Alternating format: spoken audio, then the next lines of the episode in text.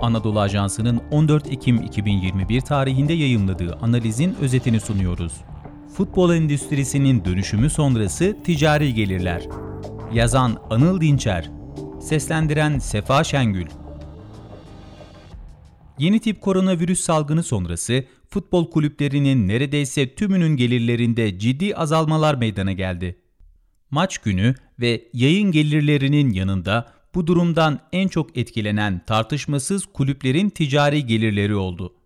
Bu durum ister istemez futbol kulüplerini yeni arayışlar içerisine soktu. Kulüp sahipliği sistemi ve vizyon değişikliği.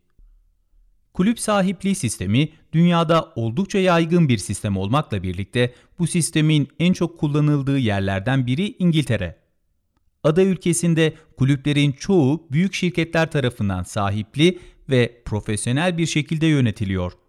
Bu durumun en güzel örneği Manchester City. City grubunun İngiltere dışında Amerika, Avustralya, Japonya, Meksika, İspanya, Çin ve Hindistan'da kulüpleri var. Grubun amacı her kıtada önemli şehirlerden birinde bir kulübe sahip olmak ve tüm kulüpleri tek bir çatı altında başarıya taşımak. Günümüzde bu örneğe en çok benzeyecek kulüplerin başında köklü bir tarihe de sahip olan Newcastle United gözüküyor. Geçtiğimiz senelerde maddi olarak zorluklar yaşayan ve başarılı sonuçlar alamayan kulüp, eski efsane futbolcuları Alan Shearer dahil tüm taraftarların tepkisini çekmişti. Bu nedenle taraftarlar kulübün Suudi Arabistan kraliyet ailesine satılmasını olumlu karşıladı. Kulübün satılmasıyla birlikte kulübe yeni bir vizyon geleceği, tüm sponsor ve partnerlerin dikkatini çekeceği ve ticari gelirlerin artacağı muhtemel. Katar sahipli Fransız kulüp Paris Saint-Germain'in 10 yıl önceki yıllık gelirleri 100 milyon avrodan azdı. Ancak kulüp satıldıktan sonra profesyonel ve vizyoner bir yönetim tarzı benimsedi. Kısa bir süre sonra ise Paris Saint-Germain'in yıllık gelirleri 600 milyon avroyu aştı. Aynı şekilde Manchester City'nin sahibi olan City Futbol Grubu'nun global çaptaki değeri 3 milyar avroyu aştı. Newcastle United'ı sahiplenen Suudi yönetiminin de aynı yolu izlemesi ve yeni projelerle ticari gelirleri ciddi anlamda artırması bekleniyor. Newcastle United kulübünün global çapta City grubuna benzer bir yapı kuracağı ve ticari gelirlerini arttırmak adına başka ülke kulüpleriyle anlaşmalar yapacağı düşünülüyor. Şimdiden İtalya'dan Inter Milan ve Fransa'dansa Marsilya kulüpleriyle iletişime geçildiği konuşuluyor.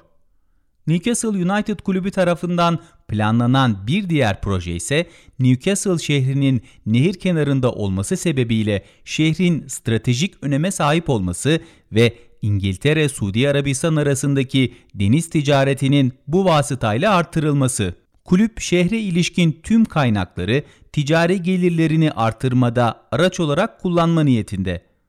Son olarak kulübün önümüzdeki transfer dönemlerinde başarılı ve marka değeri olan futbolcuları takıma kazandırması ve bu yolla ticari gelirlerinde artış sağlaması düşünülen projeler arasında. Manchester City ve Paris Saint-Germain kulüplerinden sonra Newcastle United'da doğru ve profesyonel bir yönetim anlayışıyla ticari gelirlerinde ciddi artışlar sağlayabilir ve futbol piyasasındaki marka değerini artırabilir marka değeri olan futbolcuların transferi. Özellikle Covid-19 salgını sonrası Avrupa kulüplerinin gelirleri ciddi anlamda azaldı. Örneğin son dönemlerde sportif başarı yaşayamamasına rağmen dünya üzerinde marka değeri en güçlü kulüp olan Manchester United bile ticari gelirlerini arttırmakta zorlandı. Manchester United'ın ticari gelirleri başarısız sonuçlar sonrasında özellikle 2017 yılından günümüze neredeyse durma noktasına geldi. Manchester United 2017-2021 yılları arasında her sene 275 milyon avro ticari gelir elde etti. Bu rakam birçok kulübün üzerinde de olsa Manchester United gibi ticari gelirlerini her sene arttıran ve global düzeyde yeni pazarlara açılan bir kulüp için başarısız bir sonuçtu. Manchester United ve Paris Saint-Germain kulüplerinin Cristiano Ronaldo ve Lionel Messi'yi transfer etmelerinin altında yatan en önemli neden azalan veya durma noktasına gelen ticari gelirlerini canlandırmak ve arttırmak. Cristiano Ronaldo'nun transferi sonrasında Manchester United'ın sosyal medya hesaplarında ilk 7 gün içerisinde %2.43'lük büyüme gerçekleşti. Borsada aynı gün içerisinde kulübün hisseleri %8 artış gösterdi. Sponsorlardan yılda 40 milyon avro gelir elde eden Cristiano Ronaldo, kulübe ayrıca birçok partnerini de beraberinde getirdi.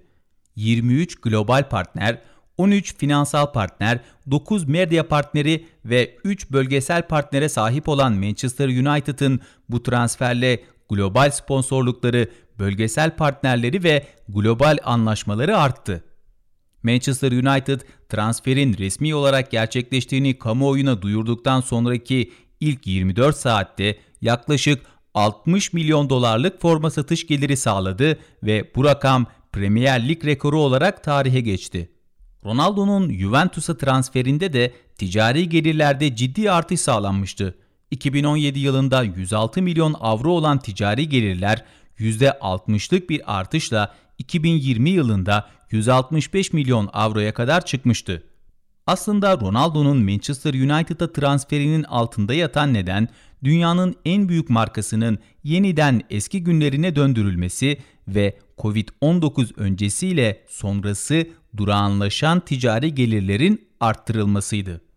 Cristiano Ronaldo ve Lionel Messi eşi bulunmaz futbolcular olsalar da kulüplerin ticari gelirlerini artırması için marka değeri olan futbolcuları transfer etmesi ve bu tarz transferleri planlaması önümüzdeki dönemlerde de oldukça muhtemel. Kısacası vizyona, yenilikçiliğe ve iyi planlamaya sahip olunduktan sonra Covid-19 sonrası da dahil olmak üzere kulüplerin ticari gelirlerini artırma noktasında her zaman yeni yöntemler keşfedilebilir. Spotify, Apple Podcast ve diğer uygulamalar. Bizi hangi mecradan dinliyorsanız lütfen abone olmayı unutmayın.